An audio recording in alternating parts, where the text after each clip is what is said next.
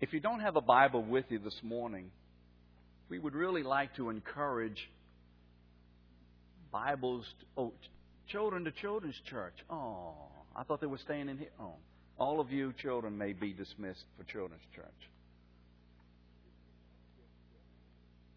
And visitors, you didn't announce visitors. Oh, we didn't announce visitors.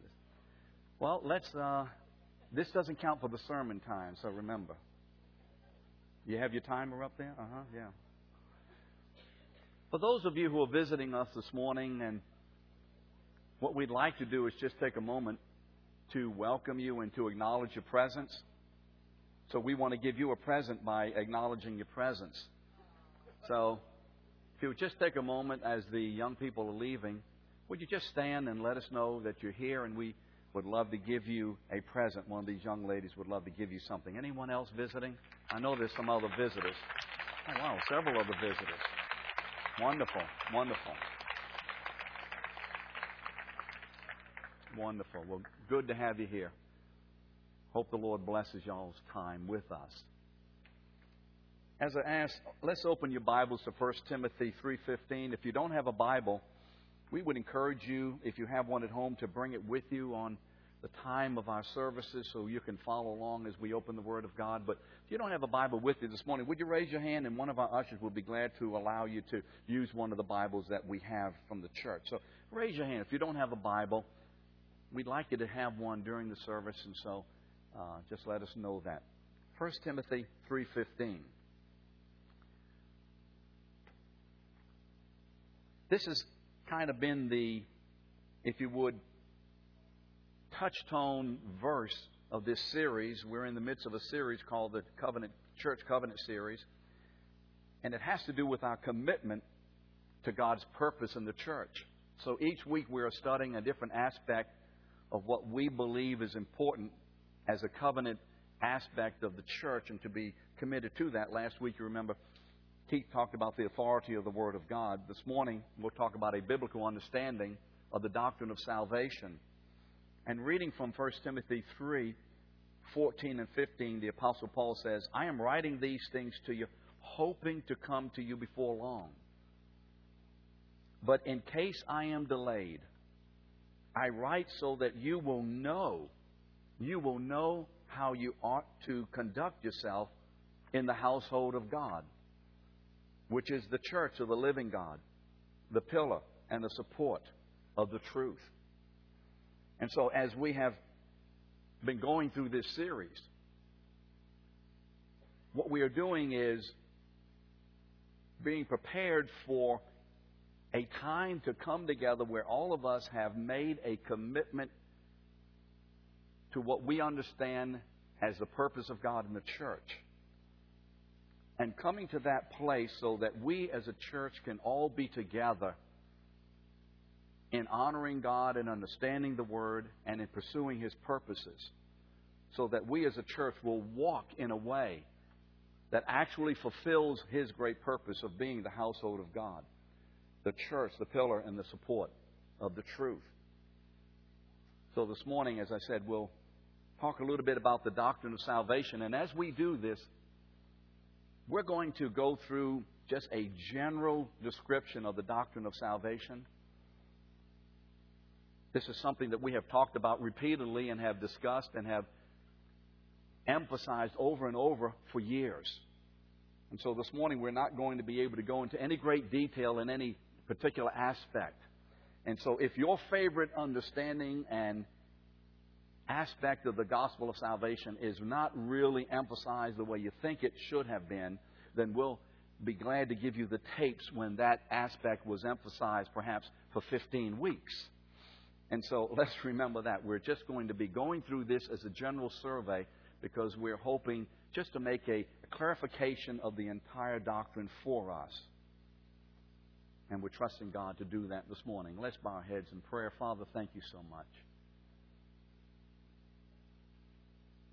Father, we remember that when these men of God, these men whose lives have been so radically impacted and changed by your presence in them.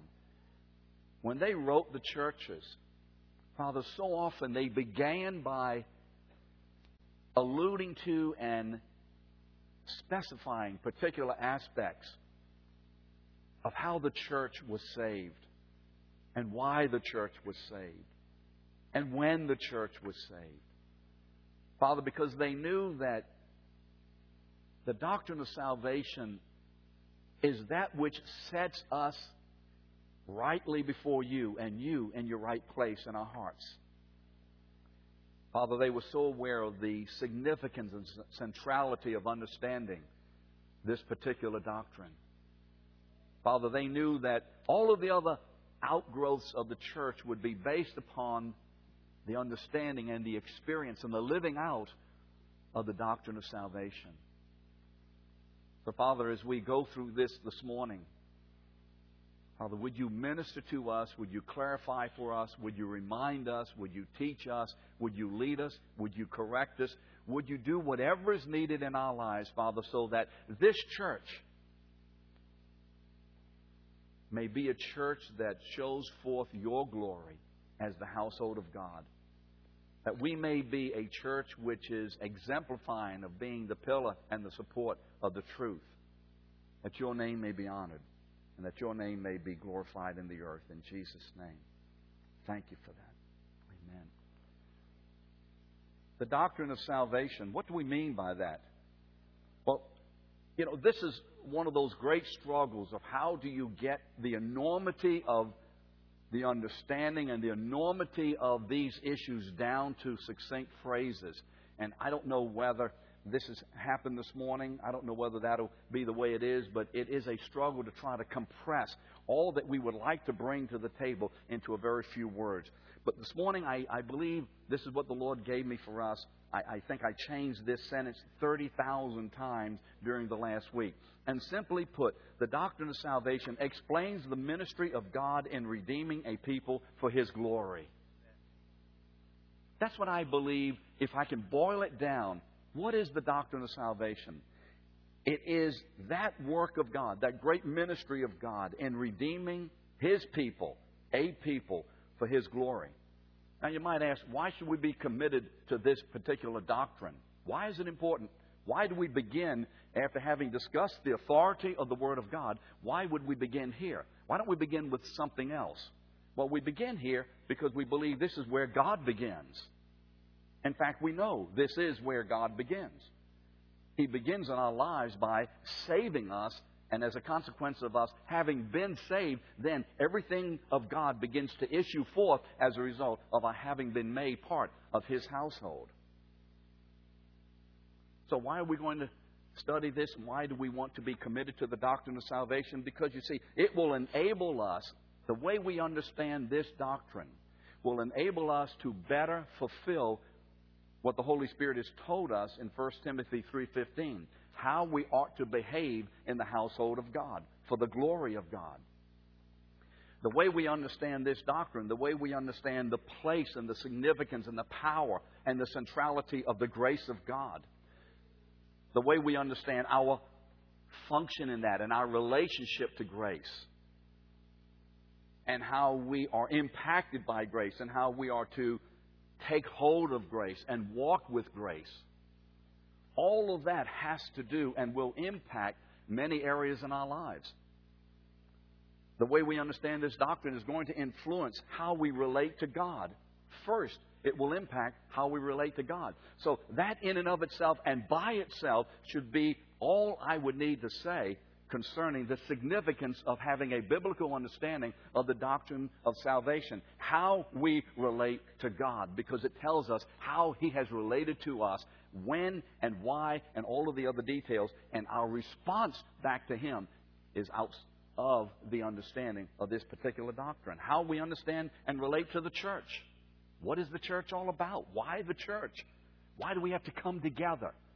The doctrine of salvation will be very much an impaction upon these understandings and these relationships. How we relate to our parents, how we, relate, how we worship God, how we are transformed, being changed on a daily basis, how we relate to one another, how we spend our time, how we spend our money, where we go, and what we do.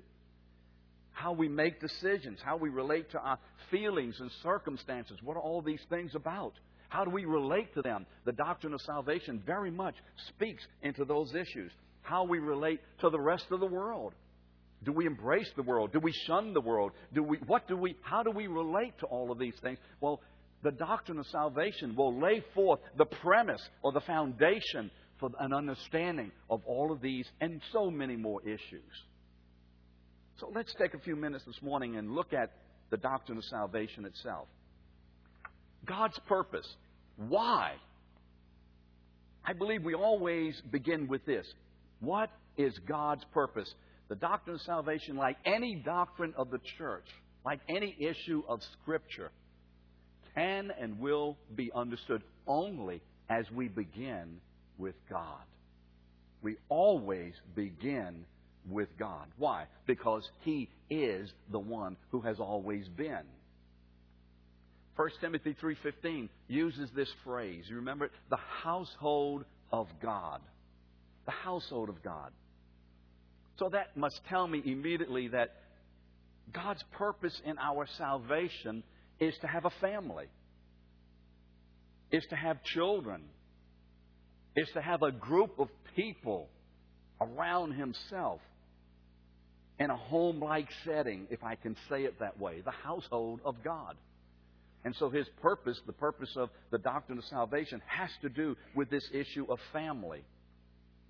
Remember Matthew 1 21. The Holy Spirit is speaking to Joseph as he hears about Mary being pregnant outside of wedlock. And the Holy Spirit is telling him what to do. And he tells him this And she, Mary, will bear a son, and you shall call his name Jesus. Why? Because he will save his people for, from their sins. You see, the doctrine of salvation has to do with what God has done to bring His people into His house.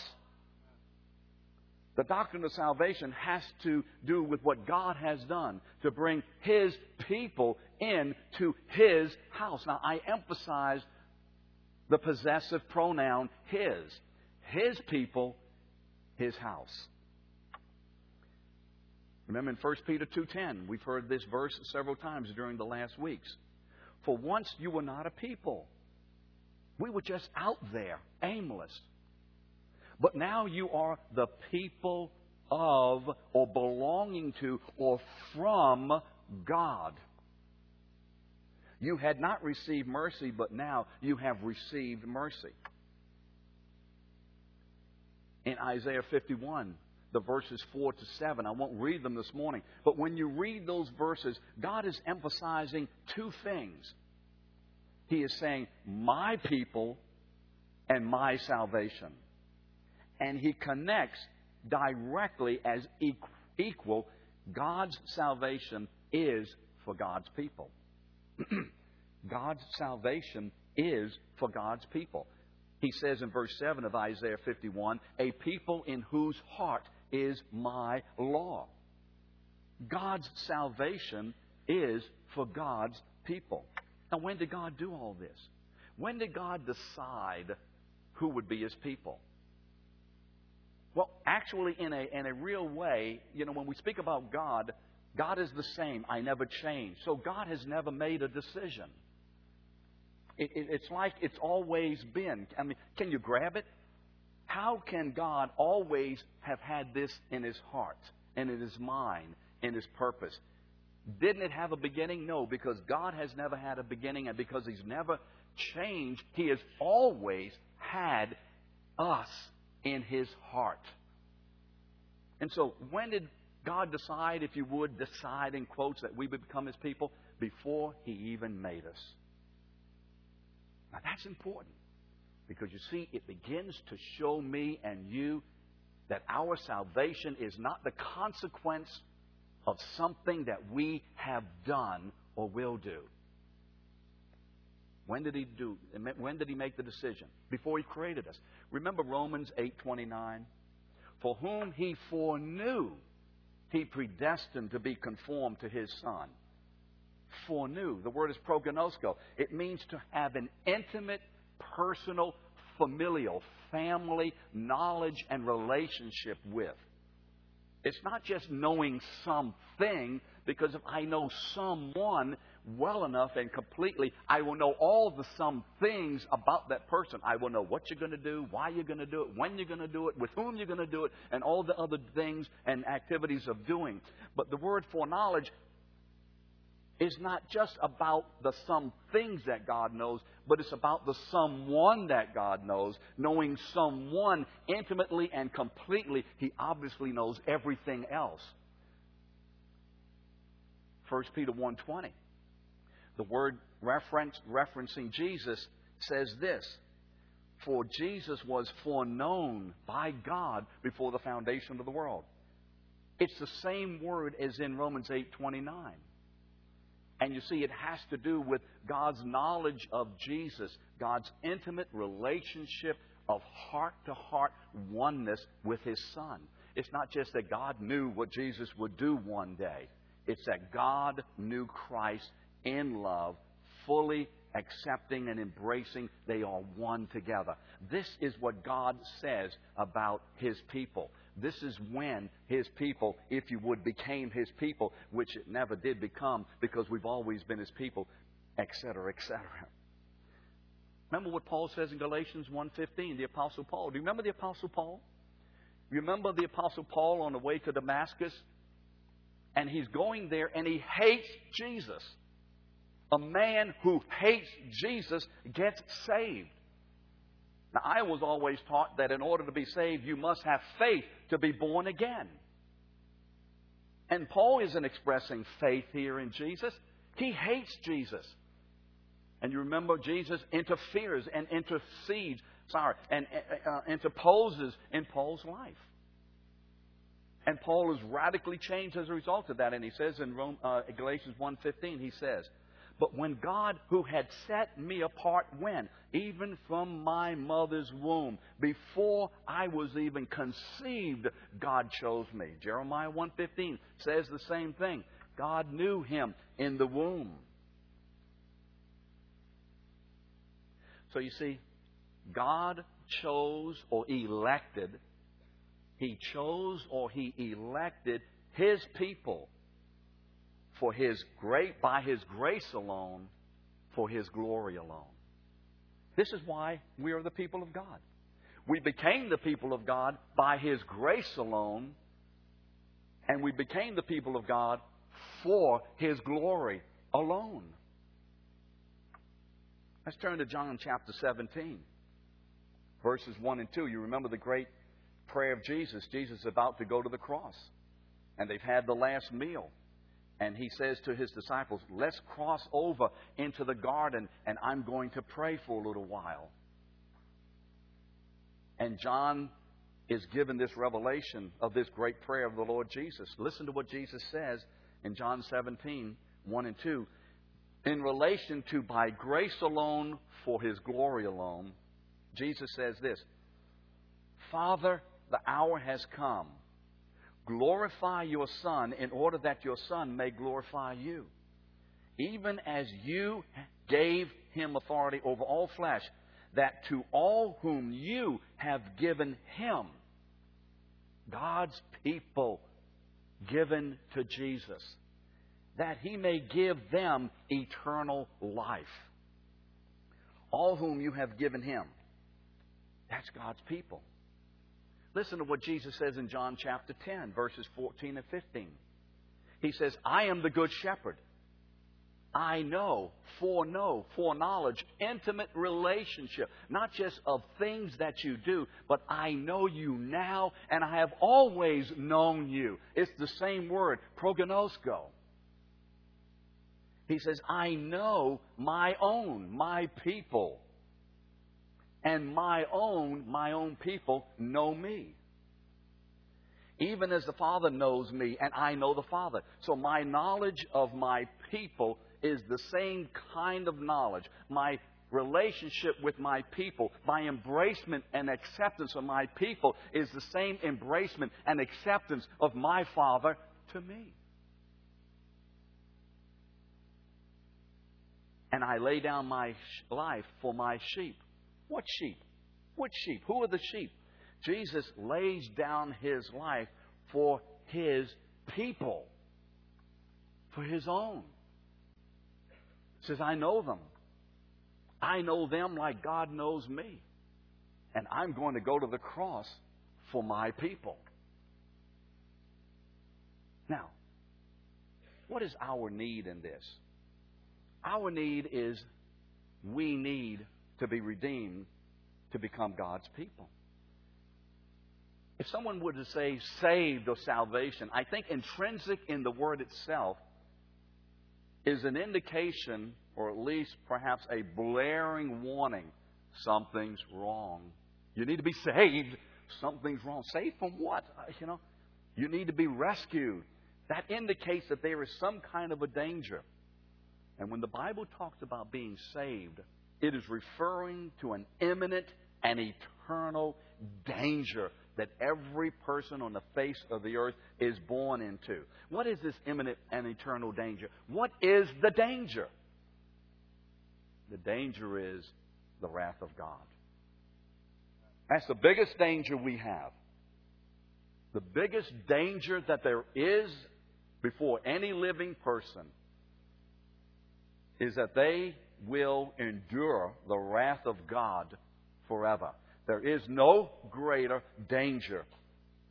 And there is no greater reason to be warning people than flee from the wrath to come. Remember how everybody, or not everybody, I mean, a few of us stayed around, but you know how most people upped and left before Katrina? Why? Flee! You see, this is the message of salvation. The wrath of God. You're in imminent and eternal danger. What does the Bible say about this? Romans 1 18 and 19.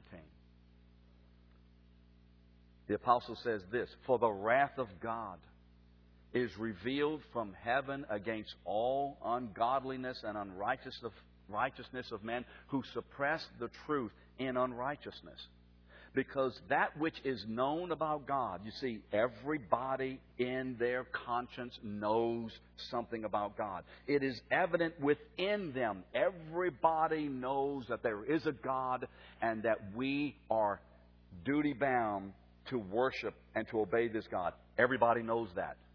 It's within them. For God made it evident to them. Romans 2 5. But because of your stubbornness and unrepentant heart, you are storing up wrath for yourselves in the day of wrath and the revelation of the righteous judgment of God. What is our need? Our need is to escape the wrath of God. That's our greatest need. How do we get into this mess anyway? I mean, you know, I know I did a few things wrong, you know, but the wrath of God, how do we get into this? Well, we got into it a long time ago. We got into it through Adam. Through Adam. And one of the things that Frank enjoys really emphasizing is our inheritance. If you need to understand inheritance, go to Frank. He's the inheritance man around here. Through Adam. But did we get into this through Adam? Frank is nodding yes. Okay, I'm okay. When Adam sinned, remember the Garden of Eden? Oh, I don't believe that story, that story. The Garden of Eden is true. It's true. We may not understand it. It may seem quizzical. You know, it just doesn't jive with a lot of technological and scientific facts. But I am going to take the stand on what the Word of God says and be wrong, then take the stand on what the Word of technology says and be wrong. And I'm going to tell you right now, I can't put all this together. I don't know how it all fits. I don't really care how it fits. I just need to know what God's Word says and know that there is a truth here. When Adam sinned in the Garden of Eden, we each inherited the consequences and the presence of sin because the consequences and the presence of that rebellion against God was passed on down to all the children of Adam. We are the children of Adam. How many of us know sometimes we're pleased about this and sometimes we're not? That our children inherit certain physical and behavioral characteristics from their mom and them. How many of us know that? I mean, I am delighted to know that my grandchildren have inherited my good looks and wit. Ashley wouldn't agree with that, but you know, that's just the way it is. We have inherited who we are today in the natural from the family line. We've inherited spiritually and everything else who we are today from the family line. Our great father, Adam. Let me read a couple of verses to you. Now, remember when we read these verses, remember what we learned about the authority of Scripture. Everybody last week, we all clapped about the authority of Scripture. We love Scripture. We believe Scripture. Well, let me tell you, Scripture is very challenging. I mean, there's some stuff in here like you say, oof, I don't like that. I wish it hadn't said that. What does the word say about this? In Adam, all die. It's not my fault. How can I be blamed for somebody else? but where did your big nose come from? Where did your funny ears come from? Where did your receding hairline come from? From others. That's the way life is. In Adam, all die. Listen to these verses from Romans 5 12, 18, and 19. I just put them together. Therefore, just as through one man's sin, one man, sin entered into the world, and death as a result of sin, so death spread to all men. Paul is saying, You want to know how I can prove that everybody has inherited sin? Paul says, The proof that everybody has inherited sin in their nature is that everybody has inherited the consequence of sin in their nature, which is called what? Death. The moment we're born, we begin to go toward the inevitable time of death. So then, as through one transgression, you remember Adam, there resulted condemnation to all men, as through the one man's disobedience, disobedience, the many were made sinners. You see, we became sinners by inheriting Adam's sin nature. Our problem isn't that we sin, our problem is that we are by nature sin. It's not what we do is the problem, it's who we are is the problem because who we are produces what we do. The root produces the fruit. The fruit just proves the root. Ephesians 2 3, remember? We are by nature children of wrath children deserving of God's wrath. So, what has our sin done? What is the result of this sin? The first and primary and most important and significant result of sin is what it has done to our relationship with God. We have been alienated forever from God Himself, from the very fount of life, from the blessing of blessings, forever alienated. Isaiah 59 2. But your iniquities have made a separation between you and your God, and your sins have hidden His face from you, so that He does not hear. He does not hear. It's important to remember that verse. People born in sin, and all of us were born in sin, we have been born separate, alienated from the very presence of God. But you see, God wants to make us his household, so we'll get to how he does this. But first, to understand our condition, we began in a very negative place. We've been alienated from God. If there's nothing else, and everything else actually is as a consequence of that particular major consequence, that's the foundational consequence of our sin. Our sin has corrupted our hearts. Corrupted our hearts. Jeremiah 17, 9. The heart is deceitful above all things and exceedingly wicked or corrupt. You see, even Mother Teresa's heart is corrupt and wicked. You see, it's easy to say Hitler's heart was corrupt and wicked. Look what he did. But even the sweetest lady in this church, Hope Garandona, how old? Are, I'm sorry, Thelma. How old are you today? 88. Right? I love bragging on this lady. She's one of the most wonderful women in the church. But that lady's heart outside of Christ is corrupt and it's wicked forever. Well, you don't. We don't. You say, mm, man, that's a little tough. Mm. But we're looking at it not from the natural perspective. I mean, she looks fine. She's sweet and she's quiet. I think we'd have to ask the family about some of the other issues. But, but you know, she's just a delight to be around. She's humble. But when God looks at that unredeemed heart, he sees corruption and wickedness. We just don't see it the same way. Remember, God looks on the heart, on the inside. We just have eyes to be able to look on the outside, which most of us from the outside don't look that bad. But God doesn't look there. You see, all of our affections, all of our motives and attitudes and our desires, our emotions, etc., everything has been poisoned by sin. There's not an area of our lives which has not been poisoned by sin. There's not a redeemed, redeemable within the context of itself outside of God. That is not a redeemable aspect about myself or about you outside of the work of God.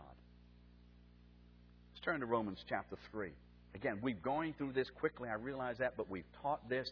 If you need to get further elucidation in any of these issues, we would really be glad to give you the tapes, and then probably you need to come talk to us if you're still having difficulty. Look at what Romans 3 10 through 18 says. Listen to the indictment of God against mankind. There is none righteous, not even one. All of us included in that none? There is none who understands. There is none who seeks for God. All have turned aside. Together they have become vain or useless. There is none who does good. Not even one. Their throat is an open grave. With their tongues they keep deceiving. The poison of asps is under their lips, whose mouth is full of cursing and bitterness. Their feet are swift to shed blood. Destruction and misery are in their paths, and the path of peace they have not known. There is no fear of God before their eyes.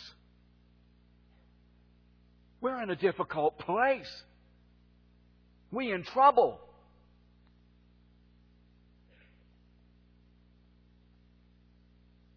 We're helpless. We're dead. Romans 5 6 says, We are helpless while we were still helpless. Ephesians chapter 2, verses 1 and 2 begins, And you who are dead in your trespasses and sins in which you formerly walked. You see, there is absolutely no hope for mankind to escape the wrath of God within the context of his own desires or abilities. Now, can we write that down and get it straight in our hearts today? No hope whatsoever within me. No hope. Without God and without hope in this world, we are absolutely doomed to destruction within the context of our own nature and of our own abilities and desires. No hope. No hope at all. Hopeless. Ah. But you see, the doctrine of salvation not only announces our hopelessness, it announces God's grace. God's grace! This is where the news begins to be a little better for us. This is when the brow begins to be able to. How can we be rescued from God's wrath? How to get out of this? Well, the answer is we cannot. It must be God who does the rescuing. Are we beginning to see now that I both cannot and do not want to call upon the name of the Lord? God must do something. He must rescue us. Now, how does He rescue us? We know how He rescues us. He rescues us through the gospel. He rescues us through the death, the burial, and the resurrection of His great Son, Jesus Christ, the Lord of glory. You see, Jesus is the very payment for our sin. By the way, I forgot some kind of way to put that in your notes, so you might want to put that in your notes. He rescues us by the gospel. Isn't it interesting? Todd was sharing this with me a few minutes ago. How quickly in our various lives we forget the centrality of grace in our lives, and we forget that it is Jesus Christ who is the rescuer and the empower in our lives. And we go along trying to do a lot of things without this point. It just got left out as I was putting it together, so I realized that this morning. You see, Jesus is the very payment for all of our sin when He died on the cross. Because when He died on the cross, God judged our sin in Him. God judged the sins of His people in Christ and declares as a result in the resurrection and in the giving of the Holy Spirit, his people who were in Christ being crucified are now declared not guilty. It's called justification. That's what God has done. That's what God has done. He's made a legal decision. Being just, the payment of sin has been completely and fully paid for at the cross. And now, being merciful, he applies it to his family, to his children, to the household of God. Remember 1 John 1 7? For the blood of Jesus, God's Son, cleanses us from how much sin? Now, you can't just say, oh. How much sin? Oh, you've got to be louder than that. How much sin is forgiven in Christ? All of my sin. All of it. There's not a whit that remains before the throne of God. So when the devil comes to accuse you when you've sinned, yes, you sin, but it's not held against you, which allows you in freedom and in joy and in trust and in love to be able to repent of that sin. You see, we don't repent to get forgiven. I am forgiven. Therefore, I can now begin to live a life of repentance and overcoming of the sin's activity in my life. Not the forgiveness. The forgiveness is at the cross. Don't you see? You see, when Jesus rose from the dead, He sent the Holy Spirit to bring His resurrection life to all of God's household those who would call upon him in faith. Well, how do we get rescued? Well, you would say the first thing in order to get rescued is we've got to call upon the name of the Lord. Doesn't the Bible say, for whoever calls upon the name of the Lord will be saved? Yes, it says that in Romans 10:13. Doesn't it say in Isaiah 51, Ho, everyone who is thirsty, if you're thirsty, come on and get some water. I mean, doesn't it say that? Doesn't it say that we must call, we must ask, we must receive, we must, whatever the terminology is, doesn't it say that we must seek? Seek ye the Lord while he may be found. Call ye upon him while he's near. Let the wicked forsake his way and the unrighteous man his thoughts, and let him return unto the Lord, for he will have mercy upon him, and unto our God, for he will abundantly pardon. Doesn't, well, how do we get rescued? We must ask God to rescue us. But you see, the question is how can we, who are helpless and unable and dead, ask God to do anything? Oh, that's true. Well, you see, God has given every man a measure of faith, Romans 12:3. No. God has given into the household of faith to everybody in the church a household of faith. We are devoid of saving faith when we're born into this world. We have no saving faith in us at all when we're born into, the, uh, into this world naturally. There is no saving faith in anybody. What, what, what, You know, by faith. You know, what about the faith? You see, we cannot call upon the name of the Lord because, why? Because our hearts have been completely corrupted. Well, what must happen? God must uncorrupt my heart. God must uncorrupt our hearts. God must come in and intervene into my heart to rescue me, to do something so my corrupted heart will no longer be corrupted. And so my heart will want to and desire to and have the ability to say yes to God. 1 Peter 1 3. Blessed be the God and Father of our Lord Jesus Christ, who according to his great mercy has caused us.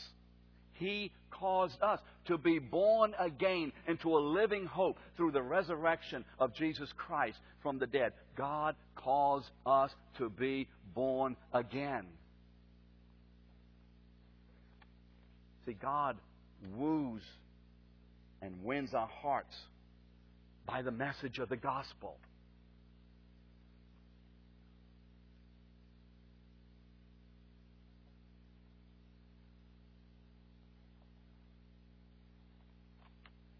Don't know where the page is, but I don't need it anyway while I have it here. Okay. Let's turn to Ezekiel 36.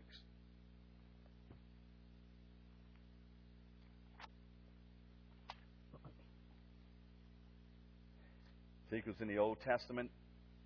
It's past Psalms and Proverbs and Isaiah and all that group. You remember Ezekiel was a prophet raised up by God to speak to the people of God, to explain to them and to give them hope after Israel had been taken into captivity by the Babylonians in 586 BC. Jerusalem has been completely destroyed. Daniel's there. Remember Shadrach, Meshach, and Abednego? They're there. Remember Nebuchadnezzar? All of them in Babylon together. And Ezekiel was speaking by the word of the Lord to his people. And God explains why you're there, what's happened. Then it looks hopeless, but God says. My people are here. My people. And I'm not going to let my people perish.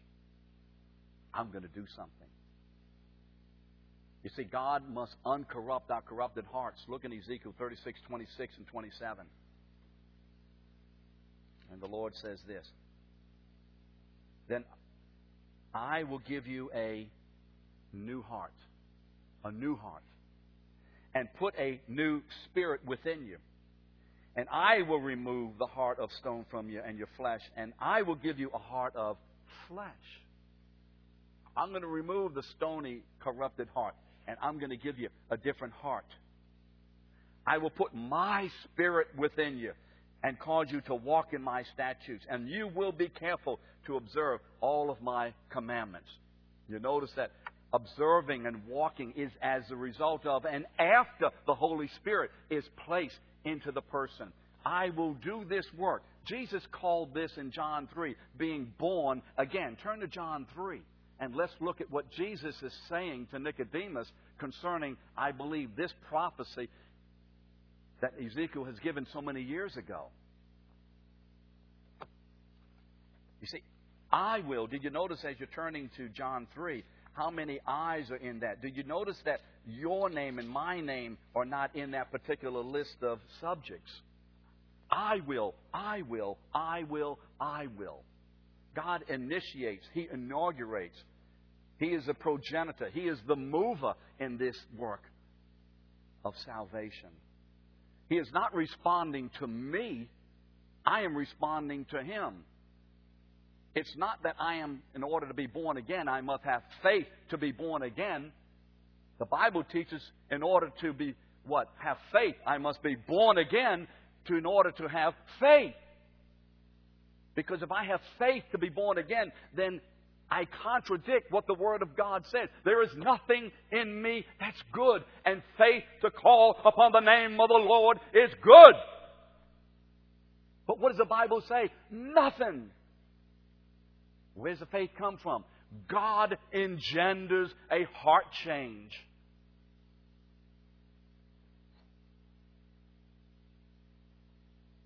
Now look at the voice. Remember active and passive voice? Don't have time to give an English lesson here. Active voice, the subject acts. It takes the initiative. John hit.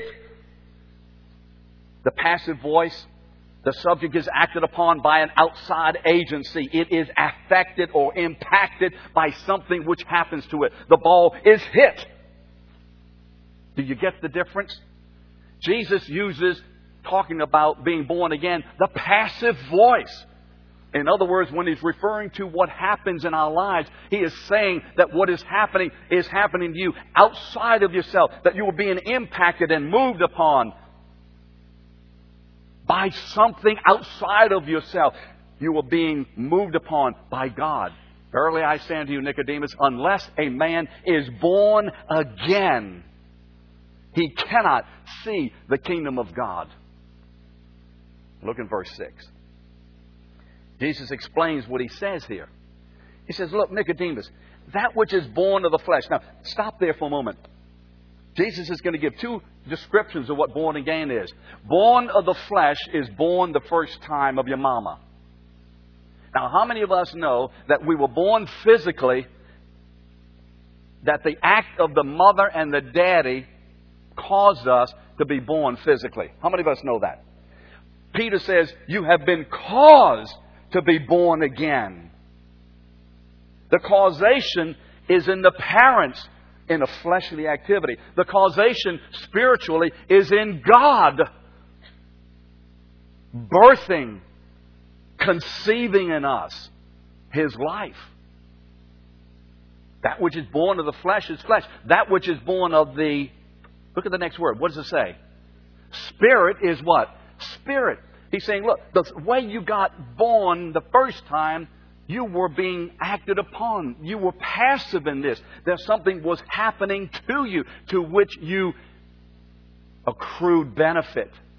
Well, the same thing he says is in the Spirit. The same way in the Spirit, this is how you began your life in the Spirit. God did something. Ezekiel, I will put with them a new heart, my Spirit. I'm going to do something in them. So notice this that God must break our hearts in order to make our hearts. He must break our hearts in order to make our hearts. Notice that only after receiving the new heart, after beginning to be, after being born again, that we can and that we will obey God. Now, we say yes. For by grace you have been saved. The work of God, being born again the entrance of the Holy Spirit, the moving of the Holy Spirit, the breaking of our hearts by God through the Holy Spirit in our lives, and the giving us of a new heart that changes us to say, on God, to say, yes, please. How do you know you're called into the family of God? How do you know you're in the family of God? Very simply. Do you want to be? Do you want to be? That's how you know whether you're saved or will be saved, and God is doing that. Do you want to be? How do you know someone is not a part of the family of God? They don't want to be. You see, God is not making us do something, He is causing us to be freed of the stone and giving us the revelation of His presence and of His love so that we will want to be born again. It's not against our will, it's with the will that has been generated by the Holy Spirit and freed from the not wanting and the hardness to be free to say what? Yes. How many of you in here are born again because you didn't want to be? Someone says, well, you can't, God's not going to make you do it against your will. Of course not. But you see, of the will of man, it won't work. You remember in John 1.13, this isn't of the will of man, the will of flesh, or the will of anybody else. This is the will of what? Whom? Of God. You see, the doctrine of salvation teaches that God is sovereign and chooses whom He will. Why has He done it? Ephesians 2 4. But God, being rich in mercy, because of His great love with which He loved us. Why?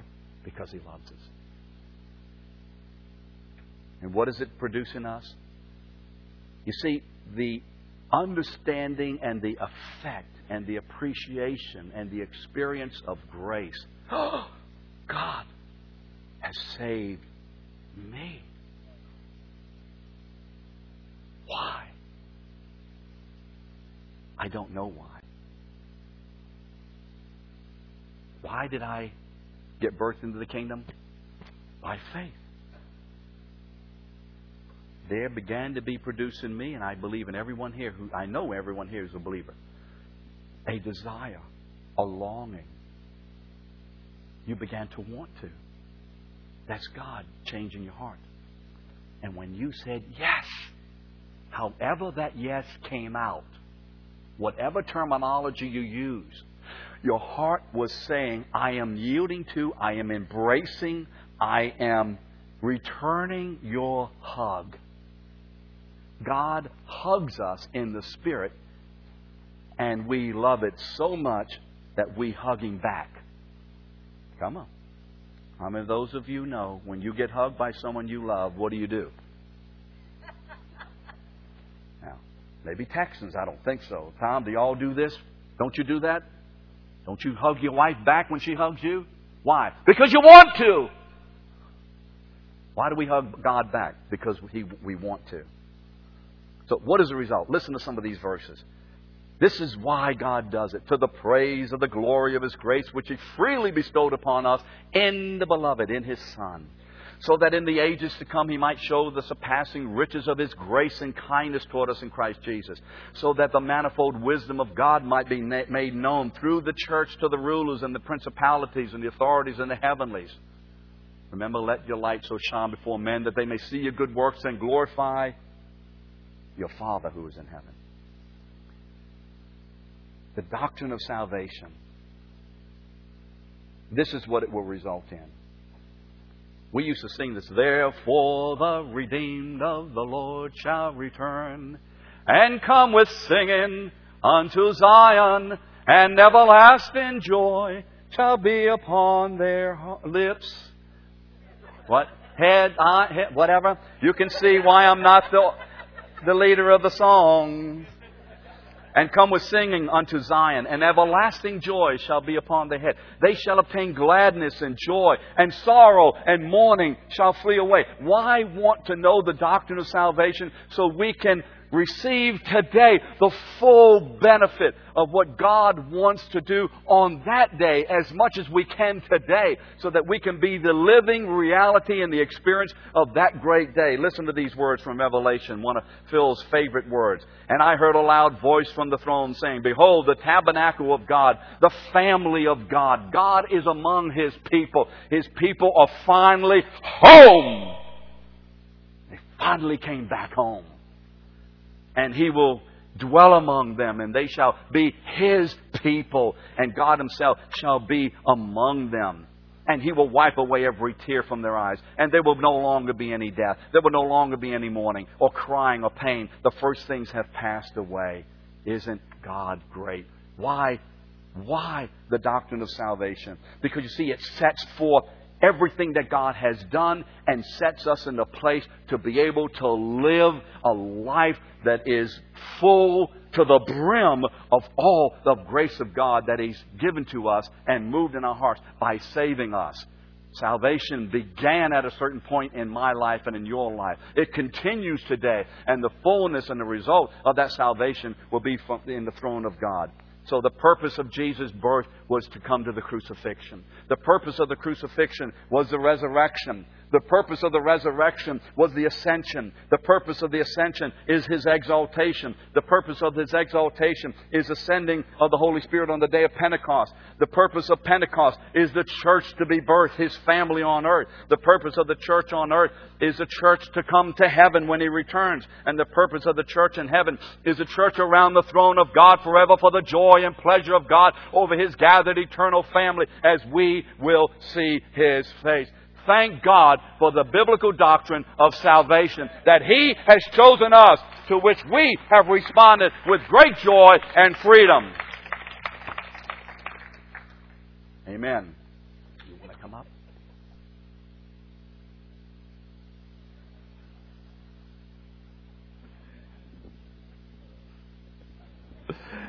Uh, yes. Sorry, I was dozing off for a moment there. uh, It is always refreshingly humbling to remember how we got here. It, it, it lends volume to our song. It, uh, it fills our hearts with content. And grace is amazing. We are here by the grace of God. And if it were not for the intervening grace of God, we would only have known a life of selfish pursuit, of alienation from God, and not even, not even a, a bit of a desire to know Him would have been found in our hearts. But for the grace of God. See, that phrase really means something, doesn't it? But for the grace of God. the last thing that's in your outline there is that as a people, uh, the, the body of Christ has a message upon the earth, and it is a message of salvation. It is the salt, it is the light, it is the component to man's experience in this earth. And the church must be committed to it. The church must be committed to the doctrine that man must come out of Adam and come into Christ. And as Peter said, the nicest old lady that you know, if she is in Adam, she is in danger eternally.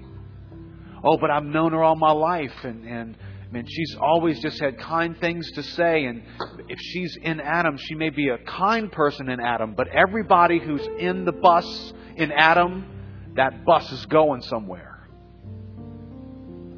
And it's going eternally away from God to a place of judgment where His wrath, His right response to sin, is going to occur forever. Now, the question for the church is are you committed to that message? Well, I'm not comfortable with that. You know, there's a lot of nice people out there in the world, and and I've known a lot of really. I've known some people who aren't in the church who are nicer than people I know in the church. Well, you know, that's that's probably true. But do you understand? nice people who are in Adam are apart from Christ. That's biblical. And I may not understand that. And I, quite honestly, the only reason why I wouldn't understand that is that I don't know the Bible. Because that is just blatantly the message of the Bible is the announcement for man come out of Adam. Come out of who you are apart from me and come into Christ. Put your faith and your hope in the person of Jesus Christ. The church has got to be committed to that message. Listen, if we're not committed to that message, we're not committed to the mission of being the church. We're simply not. If we like coming together, we have friends that are in the church, we like the lifestyle of the church, we prefer the morality of the church over the morality that we find in other places, but we're not committed to the doctrine of salvation, then we're not committed to the church. Because the church is the pillar and support of the truth. This whole book is about man needing to be redeemed. Why do you have huge spaces in the Old Testament full of prophets? Because the prophets are announcing from God, you need to be saved. You need to repent. You need to turn to God and receive grace. The church has got to be committed to the doctrine of salvation, or we have no message.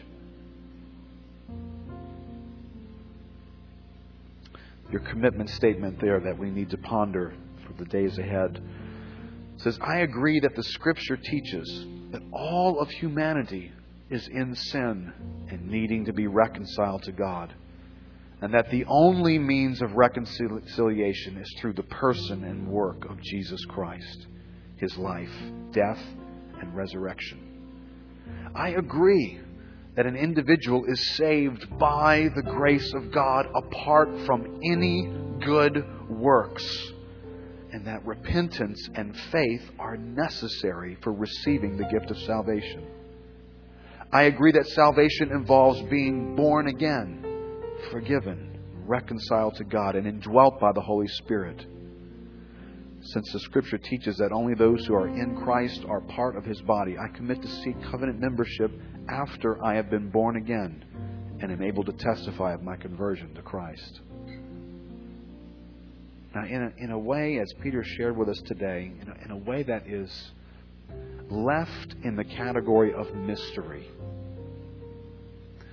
God both is the author of our salvation and also holds us responsible to respond to that. You know, most of us here don't understand electricity. But we know it's true. We won't go stick our finger in that wall outlet. We have no idea what the electrons are doing and, and why they're making me jump across the floor when I do that. I guarantee you, 98% of the people in this room cannot explain electricity. But you fully submit to what it is. And God has done something to save us. He has done something to save us. The emphasis is on Him. And yet He stands and He requires a response. And I don't necessarily fully understand His role and mine in that exchange. I simply am called to respond to what He says biblically.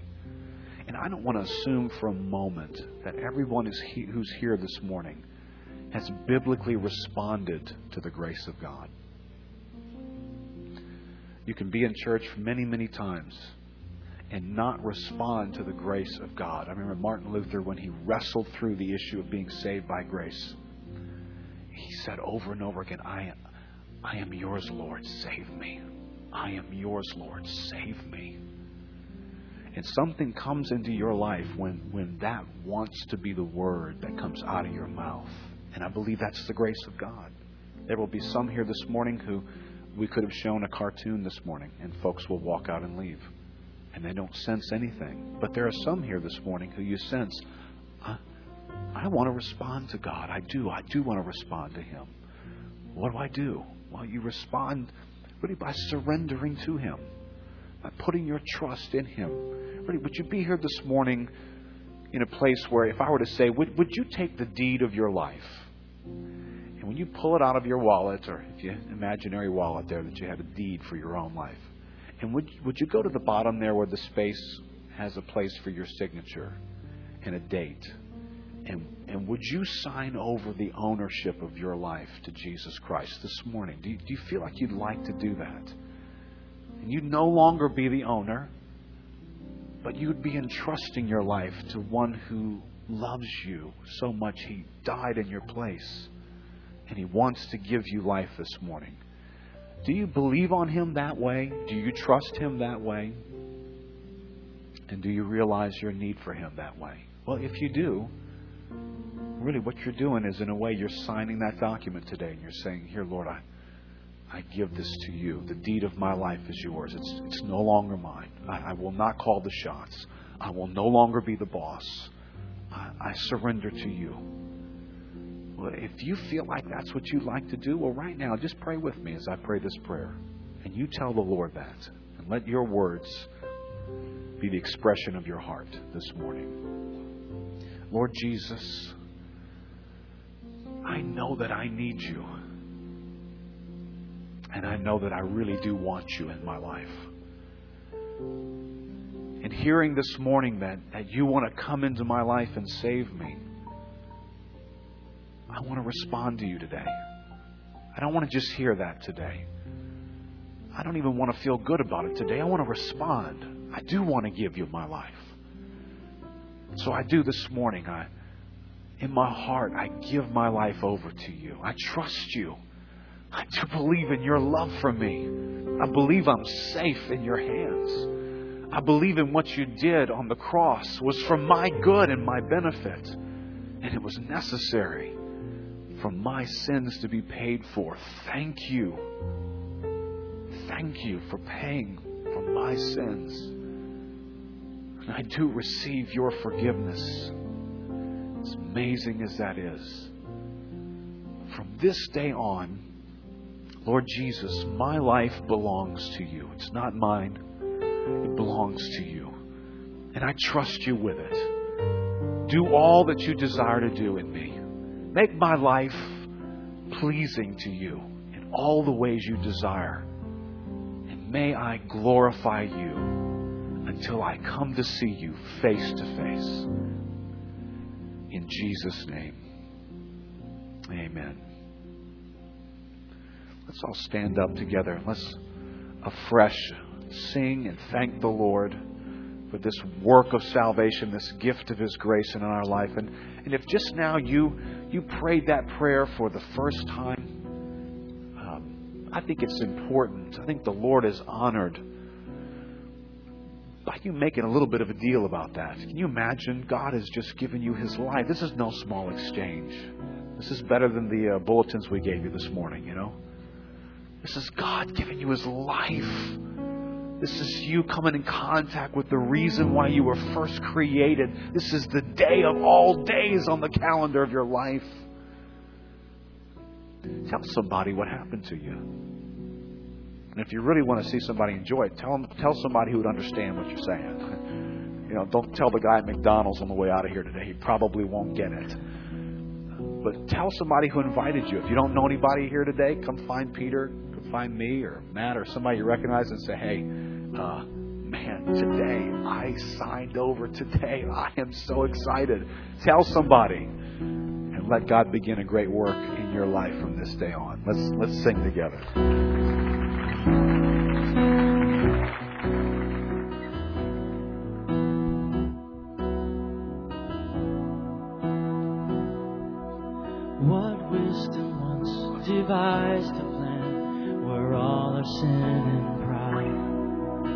Was placed upon the perfect Lamb who suffered, bled, and died.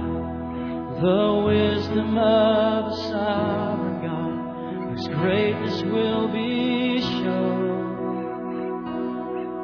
when those who crucify you rejoice around your throne.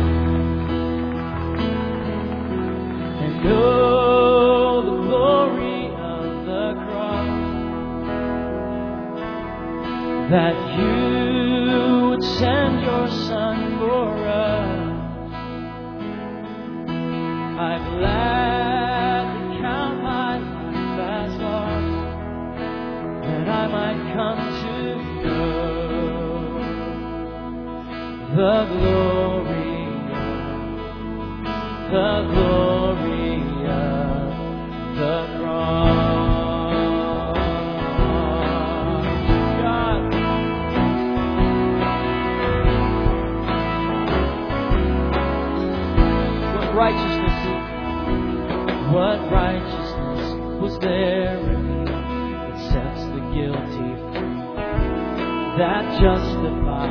ungodly, calls the filthy clean, a righteousness that proves to all justice has been met, and holy wrath is sad. Yes, God, through one atoning death. Yes, God know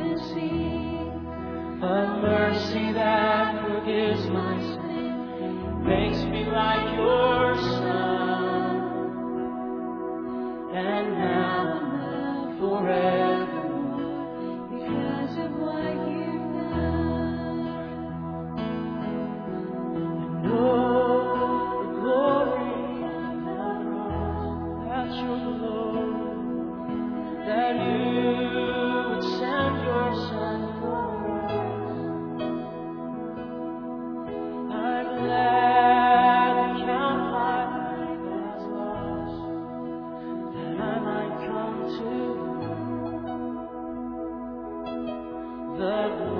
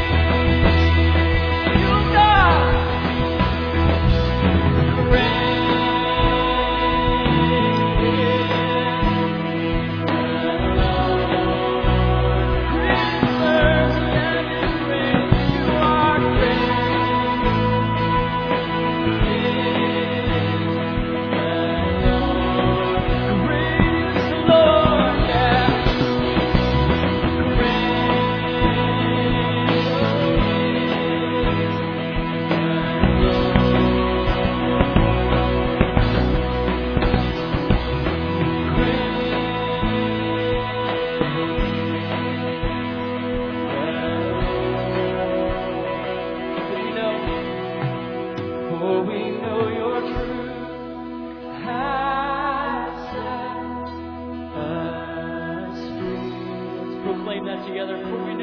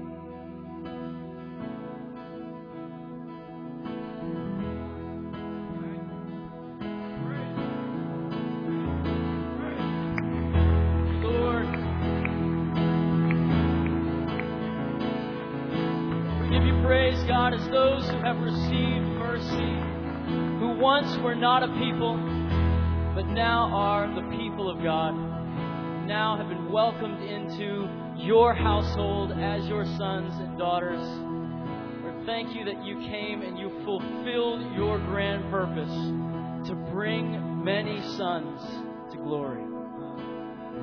We will give thanks for that today and every day of our lives. And Lord, that praise will roll over into eternity. We will sing to your glory for a million years and never get tired.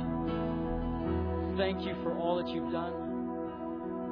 Lord, may we in our Christian lives only day by day marvel more grace of our Savior. May we be more and more devastated by your compassion and your mercy to save such as we. Lord, may this never grow old for us. Lord, may we never grow tired of glorying in our salvation. Lord, it's the best thing that's ever happened to us. Lord, you are such an amazing God. Wonderful day. Bless you.